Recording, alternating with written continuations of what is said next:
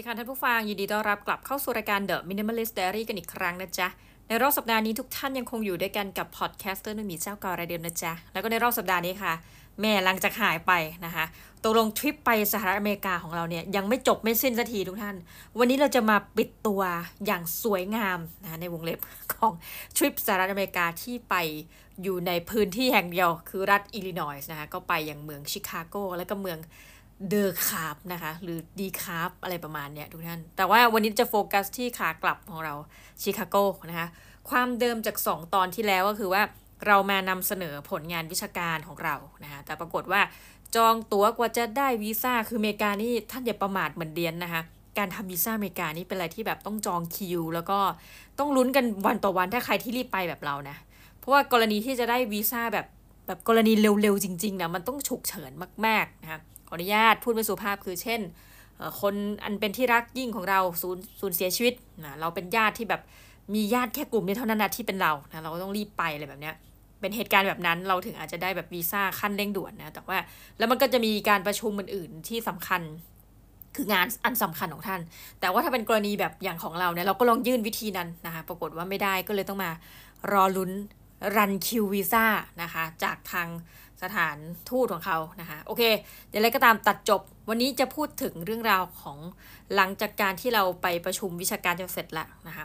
ปรากฏว่าเรื่องของเรื่องอาจจะเป็นข้อดีในข้อเสียนะก็คือว่าเราจะต้องตามปกตินะ สมมติประชุมวิชาการวันนี้เสร็จปุ๊บอีกวันเราต้องบินกลับบ้านทันทีนะคะกลับบ้านเกิดเมืองนอนของเรา เพื่อมาทำงานอันที่รักยิ่งของเรา นี่พูดแบบเสียงไม่ประชดเลยนะ เพื่อมาทำงานที่รักยิ่งทุกท่านอุ้ยขยันไม่ไหวนะคะแต่เผอิญว่า เนื่องจากว่ากว่าจะจองตั๋วเนี่ยมันเสียเวลานานมากใช่ไหม ราคาตั๋วก็ได้พุ่งปี๊ดไป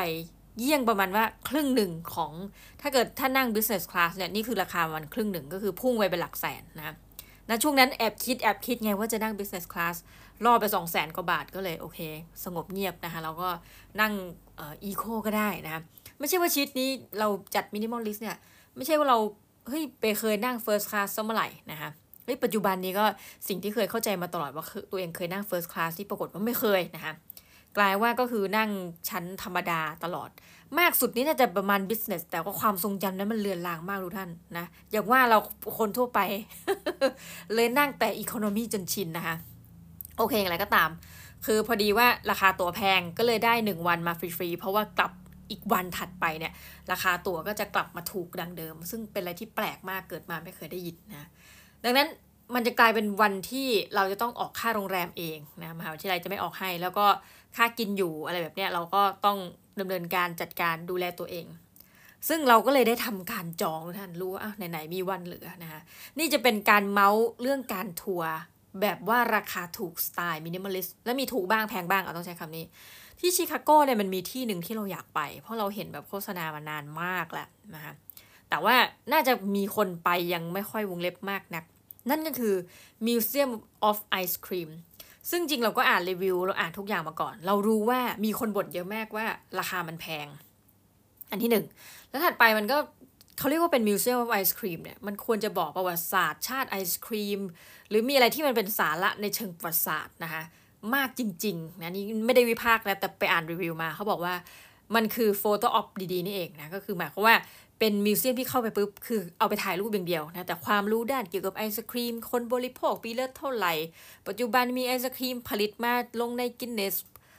Book เนี่ยมันมีอะไรสถิติอะไร ตรงเนี้ยจะไม่ได้มีอะไรที่แบบท่านจะได้รู้มากมายนี่พูดตามตรง คือเราก็ได้อ่านแล้วแล้วเราก็รู้ว่าอะโอเคค่าตั๋วแพงแล้วเขาบอกว่าพอเข้าไปนะมันต้องไปเผื่อถ้าท่านสนใจก็คือต้องไปซื้อนู่นซื้อนี่เพิ่มเติม แทนที่จะแบบว่ามีกินไอติมได้อย่างจุใจก็คือถ้าท่านอยากได้อะไรที่มัน พรีเมียมมาท่านต้องไปซื้ออีกสำหรับเราผู้ซึ่งขี้งกเนอะแต่เราอยากรู้ว่าคืออยากรู้อยากเห็นนะตรงๆว่าอยากไปให้มันเหมือนกับเป็นจุดที่แบบ ถ้าท่านเก็บแต้ม RC แบบเราเวลาเดินออกเดินทางไกลค่ายลูกเสืออยู่ว่าอันนี้เป็นอันหนึ่งที่เราสึกว่าฉันอยากเก็บแต้มเพราะฉันอ่านมานานแล้วกับ Museum of Ice Cream นะก็เลยตัดสินใจแบบอะเรารู้ว่าตั๋วมันแพงเพราะนั้นอะเราก็ไปหาบัตรลดหรือโค้ดลดราคา ซึ่งมันไม่ได้ยากทุกท่านใช่ไหมสมัยนี้เราก็แค่ Google นะคะ ก็แบบว่า discount code อะไรก็ว่าไปสำหรับ museum ice cream คือจากเดิมที่ราคาเท่าไหร่ไม่รู้แหละ เรากับพี่กระต่ายก็คือซื้อสองคนก็อยู่ที่ราคาต่อคนก็ประมาณ 1,000 บาท ประมาณนี้กลมๆพันพันหนึ่งเนี่ยไม่เกินเนี่ยนะ คิดค่านู่นค่านี้เรียบร้อย เราก็แบบอันนี้จะเป็นค่าทัวร์ที่แพงที่สุดแล้วนะสำหรับทริปนี้ที่จะไปนะเพราะนั้นตอนเช้าเนี่ยคือเนื่องจากว่าราคาทัวร์ที่ถูกสุดมันอยู่ 11โมงเช้าคือตอนที่เวลาเขาเปิดให้เข้าพอดีนะเราก็ ไปถึงแต่เช้าตรู่จองไปเรียบร้อยปิ้นเอกสารมาเรียบร้อยนะคะซึ่งสุดท้ายแล้วเนี่ยมิวเซียมไอศครีมเนี่ยมันก็เป็นโฟโต้ออฟจริงๆคุณท่าน ก็คืออย่างที่ทุกคนเขาว่าแหละนะเราก็ไปถ่ายรูปเต็มไปหมดเลย แต่สิ่งที่น่าสนใจไปกว่านั้นคือว่าเราจะได้กินไอศครีมเยอะมาก แต่ถามว่ามันอร่อยขนาดนั้นไหมอันนี้คือแบบแรนดอมสุดๆ แล้วเราเป็นคนขี้งกมากนะคือเรานึกว่าจะได้กินแค่อันเดียวคือเป็นแท่งๆเหมือนเป็นไอศครีมวานิลาเคลือบด้วยช็อกโกแลตซึ่งแบบรสชาติธรรมดาสุดๆ ทุกท่านนะ แล้วก็เข้าไปถึงปุ๊บมันก็จะเป็นห้องแบบมีให้นั่งเป็นจำลองว่าเราอยู่ในรถไฟใต้ดิน แบบสมมติอยู่ในนิวยอร์กหรืออะไรก็ตามแต่ แล้วก็จะมีรถแบบปูนๆขับไปเรื่อยแล้วก็ให้เรานั่งกินไอศครีมรอหลังจากนั้นก็จะเป็นห้องต่างๆ ซึ่งแบบมันก็จะมีห้องที่ทำให้ดูว่าเอ้ยมีลูกเล่นเนอะแบบไอศครีมมันมีหลายรสก็คือทั้งหมดทั้งมวลทุกห้องเลยนะคือให้ไปถ่ายรูป มีงานวัดฝรั่งจำลองนะคะแบบว่าเอาปืนที่แบบยิงน้ำอะฉีดๆแล้วแบบเออ คนไหนฉีดน้ำเก่งสุดอ่ามันก็จะมีขึ้นแบบปึ้งแบบเหมือนกับคุณชนะเลิศ แล้วก็มีให้ชูดลูกบาส อันนี้คืองานวัดฝรั่งดีๆนี่เองที่พูดกับทุกท่านนะมีม้าหมุนให้ไปนั่ง คือทั้งหมดทั้งมวลคือถ่ายรูป แต่มันจะกลายว่าเราดูว่ามีไอติมแท่งเดียวใช่ไหมปรากฏว่ามันมีหลายห้องให้เข้าไป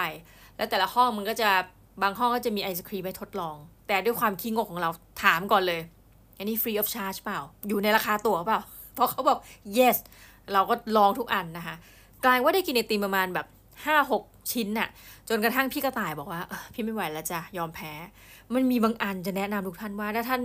จะลองมาเที่ยว museum ไอศครีมกับเรานะเดียนไม่ใช่ผู้นำทัวร์นะคะ แต่ว่าบางอันนะเป็นไอติมที่แบบใส่มัสตาร์ดจริง ๆ สีเหลืองๆอะ่ะ เหมือนนึกถึงแบบไอติมไทยที่เขาใส่ซีอิ๊วเนาะฟีลเด็กสมบูรณ์น่ะผู้นำทัวร์ทุกท่านพอลองไปกินแล้วนะคะ ต้องใช้คำว่าสำหรับเรานะ ไม่อร่อยเลย เป็นมัสตาร์ดแล้วก็เป็น bun นะเป็น bun สีชมพูขนมปังสีชมพูอะไรเงี้ย นึกถึงแบบขายไส้กรอกอะแต่ว่าแทนที่จะเป็นไส้กรอกเนี่ยยัดไอศครีมมาไว้แล้วก็ใส่มัสตาร์ดโอ้โหรสชาติแบบ เออ ถึงว่านะก็คือโอเค มีคนบอกกินข้าวไม่กินหวานสันดานไพร่ แต่การกินข้าวแล้วหวานผสมกันนี่มันเป็นอะไรที่แบบนะคะตอนนี้กลับมาเป็นเดือนแล้วรสชาติที่พูดถึงเนี่ยยังเปรี้ยวปากอยู่เลยว่ามันไม่อร่อยนะคะ โอเคเราก็ไปเดินประมาณคือใช้เวลามันสักชั่วโมงกว่านะหลักๆ ก็คือถ่ายรูป แล้วมันจะมีห้องหนึ่งไฮไลท์ซึ่งมันจะทำเป็นเหมือนกับ อันนี้เป็นอ่างว่าที่ว่ายน้ำนะ feel เหมือนพวกจักกุซี่พวกอะไรเงี้ยแบบสระว่ายน้ำ indoor แล้วก็คนก็สามารถมาแบบลงสปริงอะไรเนี่ยพวก springboard พวกอะไรเงี้ยแต่ว่ากระโดดลงไม่ได้นะเพราะมันตื้นมากนะคะแล้วก็แทนที่จะเป็นน้ำใช่ไหมมันก็จะเป็นเหมือนสปริงเกิลซึ่งเป็นโฟม ของปลอมทั้งหมดนะคะแล้วก็ให้เราไปเล่นไปถ่ายรูป คือทั้งหมดทั้งมวลเนี่ยเหมือนได้กลับไปเป็นเด็กอีกครั้งนะไม่ว่าจะเป็นถ่ายรูปกับกล้วยถ่ายรูปกับรสชาติไอศครีม แต่สุดท้ายเนี่ยถามว่าราคา 2,000 บาทเนี่ยมันคุ้มไหมนะในการที่จะเสียเงินไป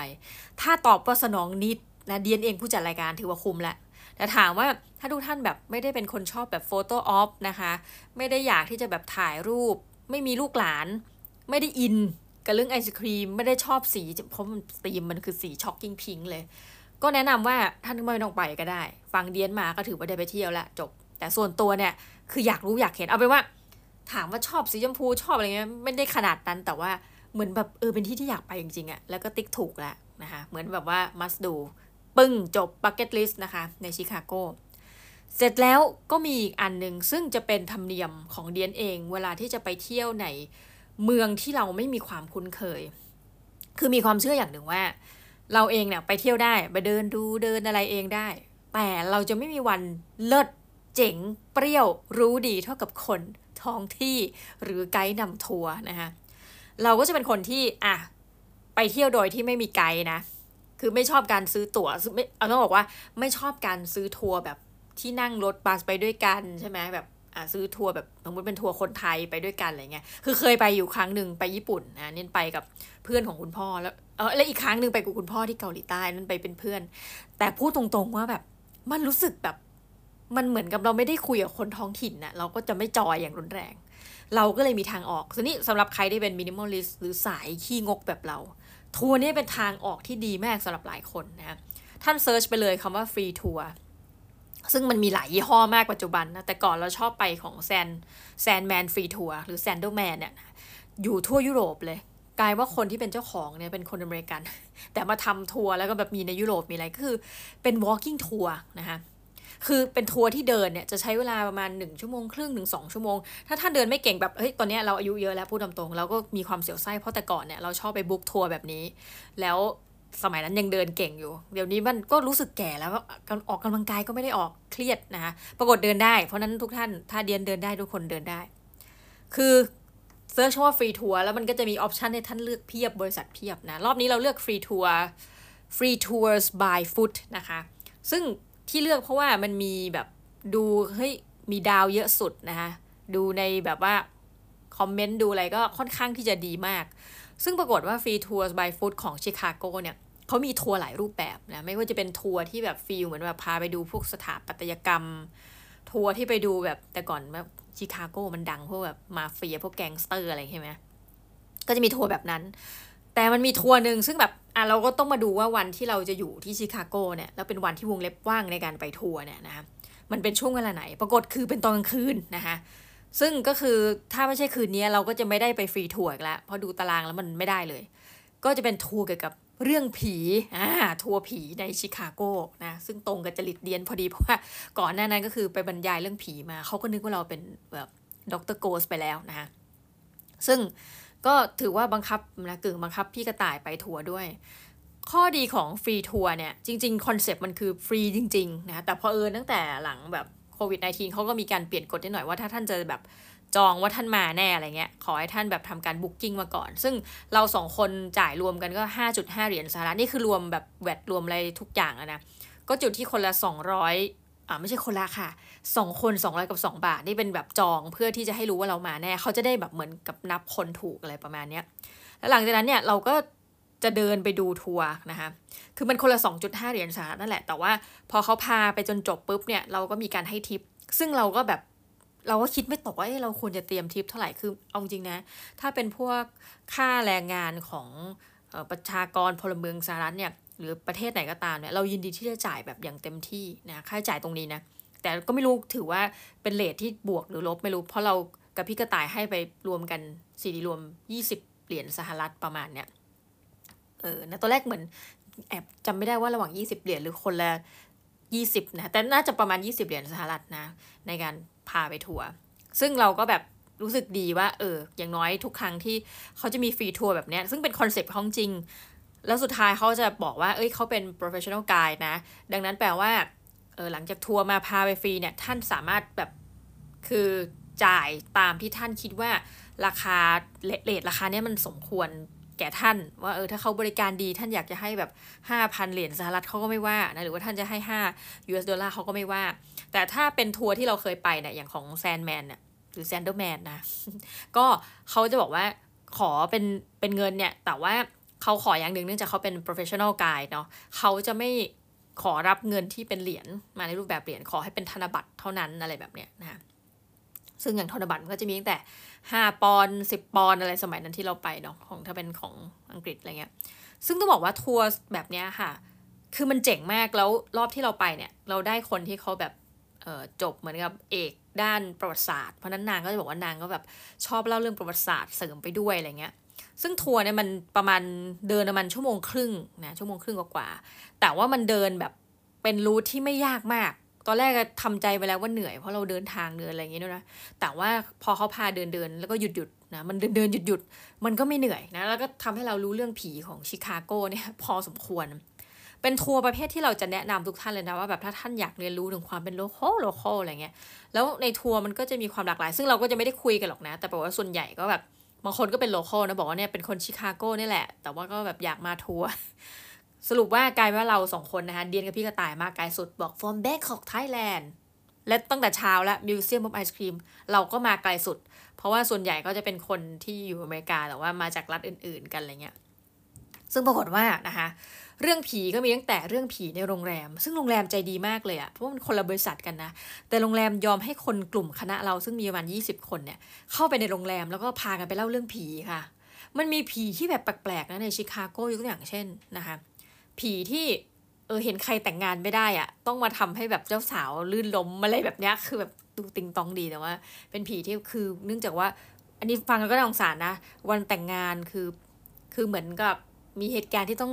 เป็นแบบเสียชีวิตอะไรเงี้ยนะเพราะนั้นเห็นใครแต่งงานแล้วแบบคล้ายๆนิดนึงว่าทนไม่ได้อะไรเงี้ยจะต้องมาทำก่อให้เกิดพิธีอะไรพิธีกรรมอะไรบางอย่างให้แบบเจ้าสาวเกิดเหตุเพศภัยนิดนึงอะไรเงี้ยเพราะชอบชุดเจ้าสาวไม่ไหวแล้วนะคะ หรือมันก็จะมีพูดแล้วขนลุกเพราะตอนนี้อัดตอนคืน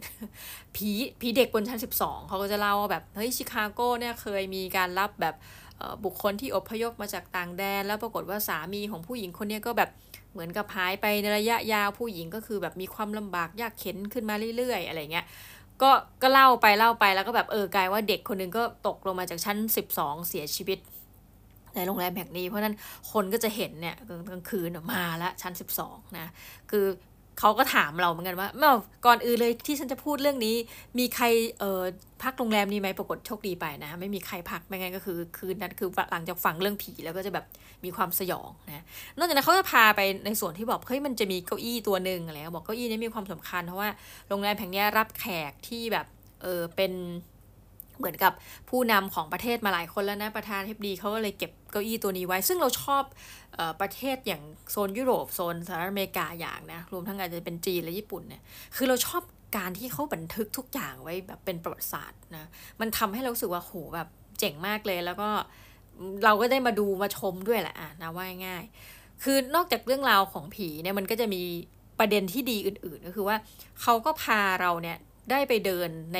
พื้นที่ที่เราคิดว่าอาจจะไม่ได้เดินนะเขาพาไปเดินหน้าคุก ซึ่งอาคารที่เป็นคุกอะ่ะดูเลิศมากเลยนะ แบบเอ้ยเราว่าอาคารเขาออกแบบสวยดีแต่ไปเดินตอนคืนนะคะอาจจะแบบไม่ได้เห็นแบบตึกที่มันถ้าเป็นสว่างก็อาจจะเห็นชัดกว่านี้ แต่ว่าตรงคุกที่ว่าตรงเรารู้สึกว่าตึกแบบเอ้ยสวยจังเลยนะ มีความแบบถ้ามุมมองสถาปนิกเนี่ยสถาปัตยกรรมนี่เลิศเวอร์ แต่กลายว่าณบริเวณพื้นที่ข้างนอกตอนกลางคืนอะ เขาบอกทุกท่านระวังนะ ถ้าตรงนี้ เดี๋ยวมันจะมีหนู เฮ้ย แล้วเราเจอหนูจริง เจอน่าจะประมาณแบบสี่ห้าหกตัว แล้วก็คนเล่าเรื่องเขาบอกเอาจริงนะ ฉันเคยพาลูกค้ามาที่เนี่ย มาเล่าเรื่องแบบคดีฆาตกรรมสุดโหด คือกลายว่าทัวร์ผีเนี่ยมันไม่ใช่แค่เรื่องผีแล้วนะ มันจะเป็นผีด้วยนะแบบพวกฆาตกร serial killer พวกฆาตกรต่อเนื่องทั้งหลาย แล้วก็เป็นเรื่องต่างๆนานาอะไรเงี้ยซึ่งมันมีความโหดร้ายมากทุกท่าน คือเพิ่งรู้ว่าแบบชิคาโกเนี่ยเคยเป็นที่แบบจัดพวก World Expo โปอะไรเงี้ยเนาะซึ่งก็จะมีการเอาพวกสิ่งประดิษฐ์เครื่องใหม่ๆ ทั้งหลากหลายเนี่ยอย่างปารีสอะไรเราจำได้ว่าเคยมีเหมือนกันนะก็เอามาโชว์มาอะไรเงี้ยปรากฏว่ามีฆาตกรต่อเนื่องมันก็เอาตัวเองแบบไหนๆโอ้เมืองมีงานแล้วใช่ไหมคนน่าจะมาพักเยอะเอาบ้านตัวเองเนี่ยนะคะให้เป็นเหมือนกับที่พักแล้วปรากฏว่าคนมาพักเรื่อย ๆเขาก็พักแล้วหายค่ะ กลายเป็นบ้านที่แบบเฮ้ย เป็นบ้านฆาตกรอะมีการฆาตกรรมเกิดขึ้นในบ้านเลยค่ะคุณดูโรคจิตมาก โอเคอย่างไรก็ตามนะนางก็เล่าว่าแบบเนี่ยนางเอาลูกค้ามา แล้วตรงนี้มันมีหนูก็เคยให้มันนับกันเล่นๆคือคงจะว่างจริงอะนะเพราะลูกค้าไม่เยอะนางบอกวันนั้น ปรากฏฉันเจอมากสุดนะคะ ในคืนเดียวหนู 22 ตัว แล้วหนูเยอะจริงๆ เราก็รู้เลยว่าคนที่แบบมานั่งตอนคืนตรงนั้นเนี่ยเขาก็ดูไม่กลัวหนูแล้วนะเออมันมีพฤติกรรมที่บ่งบอกด้วยว่าเป็นกลุ่มที่อาจจะมีการเสพ ยาเสพติดกันตรงนั้นอะไรเงี้ย ก็ถือว่าเป็นมาเห็นครบทุกอย่างเนาะ เป็นแหล่งทั้งเอ่อดาวทาวชิคาโกนะ แล้วไปจนกระทั่งต้องพูดว่าเป็นแหล่งเสื่อมโทรมในดาวทาวของชิคาโก ซึ่งถ้าไม่ได้มาทัวร์เนี่ยเราก็จะไม่เห็น เสร็จปุ๊บเขาเดินผ่านเลยเขาก็จะพาไปดูเขาจะพาไปดูว่าเฮ้ยจริงไม่ใช่เรื่องผีนะ แต่เนื่องจากอย่างที่บอกว่านางจบด้านประวัติศาสตร์นางก็เล่าอย่างว่าเฮ้ยตึกเนี้ยนะ มันเป็นตึกนึกถึงพวกคลับที่รับเฉพาะผู้ชายเข้าไปนะคะก็จะเป็นคลับพวกไฮโซนะคะ คือคุณก็ต้องเป็น member เป็นสมาชิกอะไรเงี้ยเขาก็เล่าว่าเนี่ยแบบอ่ามันก็ที่ทำการตึกนี้ หรือเขาเดินผ่านไปยังห้องสมุด ซึ่งเราอะถ้าไม่ได้มาทัวร์อีกวันหนึ่งเราติดใจเลยเลยไปห้องสมุดนี่ต่อเขาบอกนี่เป็น Public Library นะของชิคาโกซึ่งแบบโอ้มันดีมากเลย คุณลองไปนะ มันมีหลายชั้น แล้วก็ชั้นชอบไปมาก มันจะมีอยู่ชั้นหนึ่งที่แบบเขามีการแบบ ปลูกพืชปลูกอะไรเงี้ยมันสวยงามมากให้ลองมาอะไรเงี้ยแล้วอีกวันเราก็ไปนะแต่ปรากฏว่าลืมไปดูชั้นที่ว่านั้น แต่ก็ไปได้ดูทำให้รู้สึกว่าโหแบบ Public Library ของเขาเนี่ยมันใหญ่จริงๆนะของชิคาโกเพียงแต่ว่ามันก็มีอาจจะมีสิ่งที่แบบต้องติด trigger warning ไว้แบบเราก็ไปถ่ายรูปหนังสือนี่แหละ ในอีกวันหนึ่งนะคะก็ ไม่ได้ถ่ายรูปคน แต่ก็สักพักโดนดุนะ ตอนแรกก็นึกว่าเป็นเจ้าหน้าที่แต่ว่าเขามาเตือนด้วยความหวังดีมากเขาบอกว่า อย่าถ่ายรูปนะ แล้วเราก็เลยโชว์ว่าเฮ้ยฉันไม่ได้ถ่ายรูปคนคุณไม่ต้องเป็นห่วง ฉันรู้นะแหมประเทศฉัน PDPA นี่แอบแอบนึกในใจไม่ได้พูดออกไปเขาบอกอ๋อถ้ารูปนี้แล้วไปเขาก็เตือนด้วยความหวังดีว่าเนี่ย เราก็ไม่รู้หรอกว่าเออใครเขาจะให้อนุญาตให้ถ่ายรูปหรือเปล่าเพราะในเนี้ยจะมีทั้งเพื่อนคนไร้บ้านที่มานอน แล้วเขาก็พูดไปเรื่อยนะเขาพูดเริ่มน่ากลัวแล้วบอก คนเหล่านี้อาจจะมีแบบบางส่วนอะเป็นคนที่เป็นฆาตกรต่อเนื่องก็ได้ เป็นพวกคนฆาตกรโรคจิต ซึ่งเราสึกว่ามันเอาจริงๆนะ เราอยู่ที่เนี่ยในชิคาโกทุกท่าน เราก็ไม่ได้รู้สึกว่าพูดไงดีอะก็มีเพื่อนคนไร้บ้านเยอะเนาะเยอะเลยแหละนะคะแต่เราแบบด้วยความที่เราเอาตรงๆนะ เราก็อยู่ในเมืองใหญ่มาหลายที่ใช่ไหม เราก็ไม่ได้รู้สึกว่าแบบอะก็มีความกลัวนิดหน่อย แต่ทำไมพอฟังคนโลโก้เขามาเตือนเรื่องนี้แล้วมันรู้สึกว่าแบบ มันทำให้เรารู้สึกจิตใจห่อเหี่ยวไปนิดนึงอะทั้งที่เรารู้สึกว่า เอา้าดีการที่คุณมี Public Library ขนาดใหญ่ขนาดนี้หลายชั้นนะ แล้วเราไปดูห้องสมุดเด็กด้วยนะ ปรากฏมีหนังสือภาษาไทยด้วยเป็นตั้งเลยอะ มันก็เหมาะนะ ใครมีลูกแล้วเป็นคนไทยอยากให้ลูกเรียนภาษาไทยเข้าห้องสมุดได้เลยจ้า เขามีหลายภาษามาก แต่ว่าภาษาไทยก็เป็นเซกชันหนึ่งเลยอะซึ่งไม่น้อยนะคะ ก็ไปถ่ายรูปมาพี่กระต่าย คือมันแค่รู้สึกแบบเอา้าเราว่าดีนะที่เขามีห้องสมุดใหญ่หลายชั้นขนาดเนี้ยแล้วก็เรารู้สึกไม่มายเลย ถ้าเกิดว่าเพื่อนคนไร้บ้านจะมานอนสำหรับเรานะ เพราะว่า ในปัจจุบันเนี่ยมันมีวิธีการออกแบบเมืองทุกท่าน ซึ่งคนก็เป็นเราต้องบอกว่าเป็นประเด็นที่คนก็ถกเถียง การออกแบบเมืองทำให้คนไร้บ้านนอนได้อย่างสะดวกน้อยลง ยกตัวอย่างเช่นพื้นเนี่ยแทนที่จะเป็นพื้นเรียบๆก็ทำเป็นตะปุ่มตะป่ำคือเขาอ้างบางบางเมืองเขาอาจะพูดแบบอ๋อเออไล่นกพิราบไม่ให้มายืนกินนู่นนี่นั่น แต่ว่าจริงๆแล้วเนี่ยมันส่งผลกระทบต่อเพื่อนคนไร้บ้านสำหรับเราก็รู้สึกว่าเอ้ยถ้าแบบ บนถนนเนี่ยมันอาจจะไม่ปลอดภัยด้วยนะมันอาจจะมีความรุนแรงเรื่องอื่นเนี่ยอย่างน้อยในช่วงกลางวันจนถึงตอนค่ำๆเนี่ยการมานอนในห้องสมุด เองเนี่ยมันก็ไม่ได้ทำให้ใครเดือดร้อนนะมุมเรานะแถมเพอๆก็คุณอาจจะได้ความรู้แบบอะมานั่งอ่านหนังสืออะไรเงี้ยแต่ว่าเออพี่ผู้หญิงคนนี้นะเขาก็แบบเตือนเราด้วยความดีแต่พอเขาเล่าแล้วเรารู้สึกเศร้าใจว่าแบบ คือห้องสมุดมันมันควรจะเป็นที่ที่ต้อนรับทุกคนไงแต่ว่าเวลาพี่เขาพูดว่ารู้สึกว่าเฮ้ย แบบยูนิเวโนนะ คนเหล่านี้อาจจะเป็นฆาตกรอะไรคือแบบมันดูอันตรายไปหมด แต่ว่าเราเนี่ยไปอเมริกาด้วยความกังวลเรื่องประมาณนี้เรื่องความไม่ปลอดภัย แต่เราก็กลับมาเนี่ย โดยที่แบบเงินเราเงินทองเราไม่ได้หาย เราไม่ได้ถูกจี้ แล้วเราก็ไปเดินตอนคืนเพื่อไปทัวร์ผีอะไรเงี้ยเนาะทัวร์เดินทัวร์ฟังเรื่องผี แล้วบางครั้งตอนคืนหิวข้าวเราก็เดินออกมาซื้อของ โดยที่เราไม่ได้รับอันตรายอะ่ะคือเราควรจะมีความประทับใจเรื่องนี้นะพูดตตรงนะฮะในเมืองใหญ่ โอเค อยังไงก็ตามทุกท่าน ก็รู้สึกว่าเป็นหนึ่งชั่วโมงครึ่งถึงสองชั่วโมงที่แบบรู้สึกดีมากนะคะ แล้วเขาก็จะเล่าว่าแบบเนี่ย มันมีบางพื้นที่เนี่ย มันมีเหตุการณ์ที่มีคนเสียชีวิตจำนวนมาก เช่นโรงละครเอ่ยนะคะ บนเอ่อคลองเอ่ยอะไรเงี้ยเขาก็จะเล่าเหตุการณ์แล้วบอกว่าเมืองเนี่ยนะมันต้องมีการพัฒนาต่อไปนี่ก็พูดตามตรง อย่างกรณีโรงละครเนี่ย เออทำไมเขาบอกว่าเนี่ยเห็นไหมเวลาเอ่อพวก exit door ทั้งหลายเนี่ยที่บอกว่าประตูหนีไฟเนี่ย มันก็จะมีการเปลี่ยนแปลง ในอเมริกาเนี่ยส่วนหนึ่งเปลี่ยนแปลงเพราะจากเหตุการณ์ไฟไหม้ในโรงละครของชิคาโกเลยนะ เพราะว่าประตูเนี่ยมันแบบเปิดจากข้างในไม่ได้ต้องเปิดจากข้างนอกวิธีการออกแบบนู่นนี่นั่นทำให้คนเสียชีวิตเยอะอะไรเงี้ย ซึ่งมันก็เป็นอะไรที่เราสึกว่าเฮ้ยฟังเราได้ความรู้ทุกท่าน อันนี้พูดจริง แบบด้วยความระลึกและประทับใจเลยนะ แล้วมันก็ทำให้ได้เรียนรู้ในประเด็นของเมืองด้วย อันนี้พูดตรงๆว่าแบบเมืองมันมีการพัฒนาการอย่างไรนะคะ เมืองเมื่อเกิดหายนะ เช่นชิคาโกเองเนี่ยก็เคยแบบมีเหตุการณ์ไฟไหม้ครั้งใหญ่ ซึ่งพูดตามตรงนะ หลังจากไปมาหลายที่ลอนดอนก็มี The Great Fire นะคะคือหลายเมืองเนี่ยมันมันมีเหตุการณ์เหล่านี้ ซึ่งยอมรับจริง ๆ ว่ามันเป็นการสูญเสียครั้งยิ่งใหญ่ของพลเมืองเขานะ แต่ว่าทุกครั้งที่มันเกิดเหตุเช่นนี้บ้านเมืองเขาได้เรียนรู้นะแล้วก็มีการปรับปรุง เปลี่ยนแปลง และทำให้มันดีขึ้นอ่าเช่นเดียวกันเหมือนกันแบบเนี่ยพอไฟไหม้โรงละครโอเคโหแต่คนเสียชีวิตเยอะมากรวมทั้งเด็กๆด้วยนะคะแต่ว่าท้ายสุดก็มีการปรับปรุงเปลี่ยนแปลงระบบก็ทำให้แบบโรงละครในปัจจุบันเนี่ยมันก็จะมีทางออกเพียบนะคะแล้วก็มีสิ่งที่บ่งบอกได้ว่าเออตรงนี้มันปลอดภัยมีแบบเครื่องดับไฟมีอะไรก็ว่าไปอะไรเงี้ยข้อสรุปของข้าทุกท่านก็คือ ถือว่าเป็นทริปที่แบบอะ ถึงแม้เราจะมีเวลาเหลือหนึ่งวันอะมันก็เป็นวันที่ดีๆนะคือเราไปทั้งนะได้ไปทั้งแบบมิวเซียมไอศครีมนะคะตอนกลางคืนค่ะกลับมาจากเมืองเดอร์คาบเนี่ยนะคะพยายามออกเสียงแบบงงๆ เพราะว่าแซวแซวเล่นนะทุกท่านคือว่าจำชื่อแม่จริงว่ามันเดอร์คาบหรือดีคาบนะคะก็คือหลังจากกลับมาจากเมืองแห่งการศึกษาเนาะมาอย่างชิคาโกเนี่ย เราก็แบบ อะ ไป Free Tours by Foot เลยนะคะเสร็จแล้วก็ อีกวันหนึ่งก็ตอนเช้าก็มา museum ไอศครีมนะแล้วก็ตอนแบบช่วงสายๆถึงช่วงเย็นเนี่ย เราก็ไม่ได้ขึ้นรถบัสด้วยนะ แต่เดินรอบเมืองว่าแบบมันมีอะไรบ้าง มันมีจุดชมวิว มันมีน้ำพุอ่าที่แบบเป็นเหมือนกับศูนย์กลางเมืองอะไรเงี้ยเราก็ไปดูไปถ่ายรูป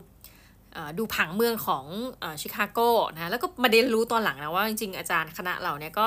มีจบจากมหาวิทยาลัยแห่งหนึ่งในชิคาโกนะอาจารย์เขาก็เล่าว่าแบบ ผังเมืองเนี่ยเนื่องจากอาจารย์ท่านเป็นอาจารย์ผู้ใหญ่ก็บอกผังเมืองนี่ไม่เปลี่ยนเลย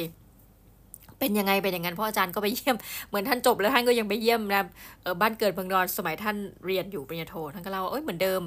ซึ่งมันก็เป็นอะไรที่น่าสนใจนะคะว่าเออถ้าผังเมืองไม่เปลี่ยนเนี่ยแสดงว่าการออกแบบบางอย่างเขาค่อนข้างดีเลยนะ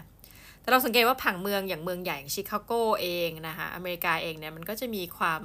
ความคล้ายกันแต่ส่วนตัว หมายถึงชิคาโกกับนิวยอร์กเนาะแต่ส่วนตัวเรามีความรู้สึกว่าส่วนตัวส่วนตัวนะ ก็ยังรู้สึกว่าตั้งแต่ถ้าไปเดินทางรอบอเมริกาเนี่ยน่าจะไม่ต่ำกว่า 10 รัฐขึ้นไปนะแล้วนะ ก็ยังชอบนิวยอร์กมากที่สุดอยู่ดีทุกท่านแล้วก็มีความรู้สึกว่าแผนที่ของนิวยอร์กอะถ้าท่านไปได้มาเนี่ยการเดินมันง่ายมาก แล้วสับเสิบเอยหรือว่าเวลาวิธีการที่เขาบอกว่าสถานที่มันก็ง่ายนะ คืออย่างบางโซนก็แบบ upper east side อย่างเงี้ยใช่ไหมมันก็อะมันก็คือ upper แล้วก็ east side อะไรเงี้ยเนาะบางอันก็จะงงหน่อยแบบพวก Hell's Kitchen ได้มันอยู่ตรงไหน แต่ว่ามันก็จะมีแหล่งที่แบบเออประมาณนี้นะ หรือย่าน Queens เออตรงไหนบ้างนะคะมันมีชื่อดัมโบด้วยนะ ถ้าจำไม่ผิดนะ ซึ่งเราก็มีความรู้สึกว่าแบบ เออ ได้มาอีกเมืองใหญ่ละนะคะ ก็เป็นการแบบว่า อะ แต่ว่ามันก็จะมีบางอัน อะ ที่อยากจะไป มันจะมีรูปถั่วอะไรนะ ชื่อมิเลเนียลอะไรสักอย่างเนี่ยเป็นเหมือนกับสัญลักษณ์เลยของชิคาโกปรากฏน้องถั่วนี่นะคะ ดันปิดเราก็ได้แต่ถ่ายรูปออกมาจากข้างนอก ก็จะมีบางที่นี่แหละเมื่อเราเดินทางไปมันก็ไม่ได้เป็นอย่างที่เราคาดหวังพูดครั้งนี้แล้วกันนะว่าแบบมีปิดให้บริการบ้างอะไรบ้างนะคะแต่ว่าในภาพรวมเราก็รู้สึกว่าเรามีความสุขดีนะเราก็มีความสุขที่ตัวเองยังคงชอบการไปพวกทัวร์ฟรีแบบนี้แล้วก็ทำให้ได้เรียนรู้ประวัติศาสตร์ของเมืองเขาในเบื้องต้น แต่ก็มีข้อสังเกตเหมือนกันว่าแต่ก่อนเนี่ย เรารู้สึกว่าสิ่งที่เป็นข้อได้เปรียบของเราในบรรดาข้อเสียเปรียบเกี่ยวกับภาษาเนี่ยคือเราจะเป็นคนฟังแล้วรู้เรื่อง แต่รอบนี้เหมือนรู้สึกว่าตั้งแต่ไม่รู้เกี่ยวไหมทุกท่านว่าแบบเราเล่นมือถือมากไปอะไรเงี้ยเหมือนสมาธิมันสั้นลง เหมือนเราก็ฟังไปแบบคร่าวๆอะ่ะรู้ตัวอีกทีก็คือแบบอะสมาธิหลุดแล้วแล้วต้องกลับมาฟังใหม่นะทั้งที่แบบเราก็ตัดสินใจแล้วว่าจะมาเดินฟังทัวร์ให้แบบชั่วโมงครึ่งอะไรเงี้ยนะ ก็แอบเศร้าใจกับตัวเองนิดนึงว่าแบบเออเหมือนกับเราฟังไปแล้วก็หลุดมีหลุดหลุดไปบางทีนะคะสุดท้ายนี้นะทุกท่านตอนกลางคืนก่อนที่เราจะกลับเนี่ย เราก็ได้สิ่งหนึ่งที่เราชอบมากแล้วเราก็ไม่ได้กินที่เมืองไทยก็คือ crawfish นะคะหลายคนอาจจะเรียกว่า crayfish นะคะซึ่งปัจจุบันเราก็ไม่แน่ใจว่าภาษาไทยเขาจะแปลว่าอะไรเนาะเหมือนเหมือนกุ้งเล็กๆนะซึ่งก็ได้ไปกิน crawfish จริงๆนะแต่ว่าก็ยังคิดถึง crawfish แถวบ้านเกิดเราอีกก็คือที่หลุยเซียนาเรียกบ้านเกิดนะตอนสมัยเป็นนักเรียนแลกเปลี่ยนโหนั้นมันอร่อยนะ ปรากฏว่าเราก็อุตส่าห์ดูดาวจาก Yelp มาแล้วนะ ซึ่งเป็นแอปพลิเคชันประมาณเวอร์ชันเหมือนกับวงในนะแต่ Yelp เกิดก่อน YELP เยลก็บอกว่าเฮ้ยอันนี้ดีร้านนี้ดีนะคะเราก็ไปกินแต่ก็รู้สึกว่าเฮ้ยยังคิดถึง crawfish boil ของ เคเจนสไตล์ด้วยนะที่หลุยเซียนาแถวบ้านมากกว่านี่นะแต่ว่าจะให้เดินทางไปเพื่อไปกินอย่างเดียวเนี่ยแล้วไปเที่ยวหลุยเซียนาคงจะไม่ไปนี่พูดตามตรงนะแล้วก็ได้ไปร้านที่เราอยากไปมานานมากก็คือ Trader Joe's นะคือ Trader Joe's เนี่ยมันเป็นเหมือนกับร้านที่มีความเฉพาะของมัน คือจะมีแบรนด์ของตัวเองมีอะไรแบบนี้นะในนามของ Trader Joe's แล้วแบบเป็นร้านที่ถ้าเทียบกันต่อตารางเมตร คือ ต่อพื้นที่เนี่ยถือว่าอัตราการขายของนี่ขายได้ดีมาก ทางทางที่แบบเขาไม่ได้มีแบบนึกไหมถ้านึกถึงโลตัสบ้านเราเนี่ยระบบสมาชิกเอ่อ Facebook แฟนเพจนู่นนี่นั่น คือ Trader Joe's เนี่ยมีความรู้สึกว่าใช้การประชาสัมพันธ์ในลักษณะแบบทั่วไปเนี่ยน้อยมาก แต่ว่าคนน่ะเป็นแฟนคนที่เป็นแฟนนะ เป็นแฟนเลยรวมทั้งเราซึ่งเป็นคนต่างชาติ เราติดตามอยากมา Trader Joe's ตั้งนานแล้วทุกท่าน นี่พูดจริงๆเลยนะ อยากมา แล้วไม่มีโอกาสสุดท้ายก็คือแบบเผอิญ Trader Joe's จะมันอยู่ตรงข้ามร้าน crawfish ที่เราอยากกิน เราก็เดินแบบอุ๊ยมันฟินมาก แล้วก็ไปซื้อขนมของ Trader Joe's พี่กระต่ายก็ทำเป็นแบบเหนียมอายค่ะ นางซื้อนิดเดียว แต่นางบอกว่าสุดท้ายแล้วพอกลับบ้านกลับมาเมืองไทย เฮ้ย เรียนรู้ว่าขนม Trader Joe's อร่อยทุกอย่างเราก็บอกนั่นแหละค่ะ คุณพี่ขานะคะแล้วเราชอบความคลาสสิกของ Trader Joe เขาบอกเขาคือ เขามีการวิเคราะห์การตลาดเลยนะของ Trader Joe's ว่าทำไมมันถึงประสบความสำเร็จนะกลายว่าสิ่งละอันพันละน้อยทุกท่าน เขาใช้การเขียนด้วยชอล์กอยู่เลยนะประชาสัมพันธ์ว่าแบบเฮ้ยวันนี้มีอันนี้ซื้ออันนี้สิอะไรเงี้ยแล้วก็แบบพนักงานคือแต่เดิมเดี๋ยวนี้เราก็จะแบบถ้าเราไปร้านอื่นเช่น Target เซอร์อื่นเนี่ยมันก็เป็นอัตโนมัติซะเยอะก็ยังมีพนักงานให้บริการแบบเป็นแคชเชียร์อยู่ แต่ว่าคนส่วนใหญ่ก็แบบเช็คเอาท์ด้วยตัวเองแหละใช่ไหมคะแต่ Trader Joe's ก็ยัง มันให้ความรู้สึกโฮมมี่อะตัวเองก็คือแบบก็ยังมีพนักงานเนี่ยอยู่ตามเคาน์เตอร์แล้วก็อะราคาเท่านี้นะคะ รับเงินมาอะไรอย่างเงี้ยคือมันให้ความรู้สึกว่าเข้ามาแล้วเหมือนเป็นร้านแถวบ้านอะเฮ้ยจริง ๆ อย่างนั้นจริงๆนะคือร้านเขาจะไม่ใหญ่ แล้วของเขาก็มีครบนะ เพียงแต่มีแต่คนบอกว่าถ้าจริง ๆ มา Trader Joe's ท่านก็คงต้องไปซื้อร้านอื่นด้วยอะไรอย่างเงี้ยแต่ที่แน่ๆคือเขาทำเป็นแบรนด์ของตัวเอง แล้วเขาก็บอกว่าเขาก็ให้คนในบริษัทเขาเนี่ย ไปตามที่ต่างๆทั่วโลกเพื่อไปสเกลหาอาหารอร่อยๆ แล้วแบบอาหารที่น่าสนใจอะ่ะมันเลยทำให้ Trader Joe's มีอาหารที่แปลกแหวก แล้วก็มีอาหารพวกเออถ้าใครเป็นพวกเออสายแบบเรื่องสุขภาพเรื่องอะไรเขาก็มีทุกอย่างนะแต่ถามว่ามันมีแบรนด์ดัง ๆ ที่เราเห็นไหมมันก็มีนะแต่ว่าแบรนด์ที่เราสำหรับเราโดดเด่นคือเป็นแบรนด์เฉพาะที่เขาทำขึ้นมาเอง เพราะนั้นใครที่สนใจอะอ้าวตายเดี๊ยนเหมือนเป็นตัวแทน Trader Joe's เฉยนะ เราก็ว่าท่านลองไปดูก็ได้นะ มันเป็นที่ที่แบบ เราประทับใจจริงๆนะสรุปง่ายๆว่าทริปเนี้ยสำหรับสาย minimalist อย่างเราคือว่าอะหนึ่งฟินและหนึ่งได้เดินเมืองนะในราคาที่ย่อมเยาแล้วก็จ่ายได้อะต้องใช้คำนี้นะถัดไปคือได้ไปเดินนอกจากเดินเมืองเนาะมันก็มีสิ่งที่ฟรีที่แบบก็คือเดินชมวิวคร่าวๆนะแล้วก็ไปเหมือนปักหมุดละอะตรงจุดนี้เรามาแล้วตรงจุดนั้นมาแล้ว นอกนั้นก็คือแบบเราบริโภคสื่อบริโภคข่าวจากสหรัฐอเมริกาเยอะมาก หลายอันเนี่ยอย่าง Trader Joe สมัยเรามีชีวิตเป็นเด็กๆ ตอนที่เราเป็นนักเรียนแลกเปลี่ยนเนี่ยเราไม่รู้จัก ยังไม่แน่ใจว่า Trader Joe มันคงไม่ดังอะ่ะในสมัยนั้นนะคะหรือเกิดถือกำเนิดหรือยังก็ยังไม่แน่ใจแต่ว่าที่แน่ๆคือพอมาในปัจจุบันเนี่ยมันดังมาก แล้วเราได้มาอะไรเงี้ยเราสึกว่าเฮ้ยมันคุ้มค่ากับที่เราสาติดตามคอนเทนต์จากแบบ business insider และอื่นที่เราตามอะไรเงี้ย ก็เลยรู้สึกว่าเออ ไม่รู้ขอขอบคุณอะไรก็ไม่รู้แต่รู้สึกดีที่แบบ โอเค วันนี้เราทำความรู้จักกันแล้วนะจ๊ะ Trader Joe's นะคะเอาละค่ะทุกท่านถือเป็นการจบทริปอเมริกานะคะอย่างสมัครใจของเรานะแล้วก็จริงๆขากลับก็ไม่มีอะไรมากโอ้โหเป็นขากลับที่ยาวนานมากนะคะแต่กลายว่าอยู่ดีก็แอบคิดขึ้นมาหนึ่งเรื่องว่าแบบเออมันมีที่หนึ่งที่เริ่มอยากจะไปนะ แต่ว่าไม่รู้ไปทำไมเหมือนกันแต่ว่า อยากลองไปดูนะคะก็คือ อลาสกาดูท่าน แต่มันจะมีเมืองแบบในอลาสกามันก็ใหญ่อะเนาะ มันจะมีเมืองเล็กๆ เมืองหนึ่งอะซึ่งแบบเขาก็จะพูดกันว่าทั้งเมืองเนี่ยคนอาศัยอยู่ในตึกตึกเดียว ซึ่งเว็บไม่จริงกันนะ เพราะเมืองเขาก็มีคนที่อาศัยอยู่นอกตึกก็มี แต่ว่า ตึกที่ว่าเนี้ยมีทั้งเรียกว่าที่ทำการศาสนา นะ มีทั้งคุก